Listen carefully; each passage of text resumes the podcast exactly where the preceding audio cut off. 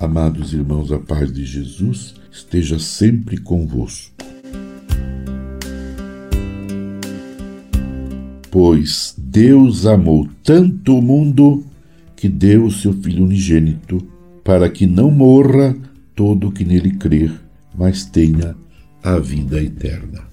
Irmãs e irmãos, na liturgia deste dia, deste dia 29 de dezembro, vamos invocar o amor divino para que nos ajude a amar nossos irmãos como devemos e assim possamos permanecer na luz.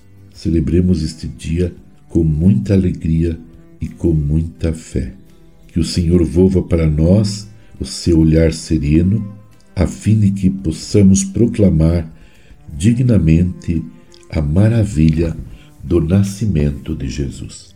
Meu irmão, minha irmã, as leituras que se apresentam na liturgia de hoje colocam em evidência o processo de conhecimento de Deus que se dá a partir da observância coerente dos mandamentos. Na perspectiva joanina, conhecer a Deus pressupõe assumir na concretude da vida o que está disposto na lei. A vivência dos mandamentos deve ser traduzida em uma boa relação com Deus e com os irmãos no Evangelho. Vemos Maria e José, um casal piedoso, temente a Deus e observante das tradições e dos preceitos da lei de Moisés. Cumprindo o mandamento, levam seu filho para ser apresentado no Templo de Jerusalém.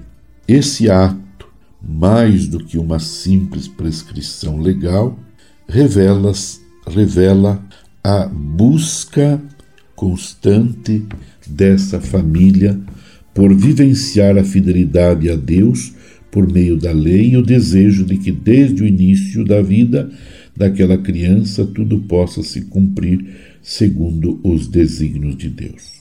Afinal, Jesus Cristo veio ao mundo para que, no meio do amor, pudesse dar cumprimento e sentido verdadeiro a toda a lei mosaica. Rezemos para que o Papa seja agraciado com a graça de Deus e recompensado pelo seu grande testemunho de amor e misericórdia para com os pobres. Rezemos para que sejamos piedosos como Maria e José, observando com sinceridade de coração os mandamentos de Deus, os mandamentos de amor e fidelidade.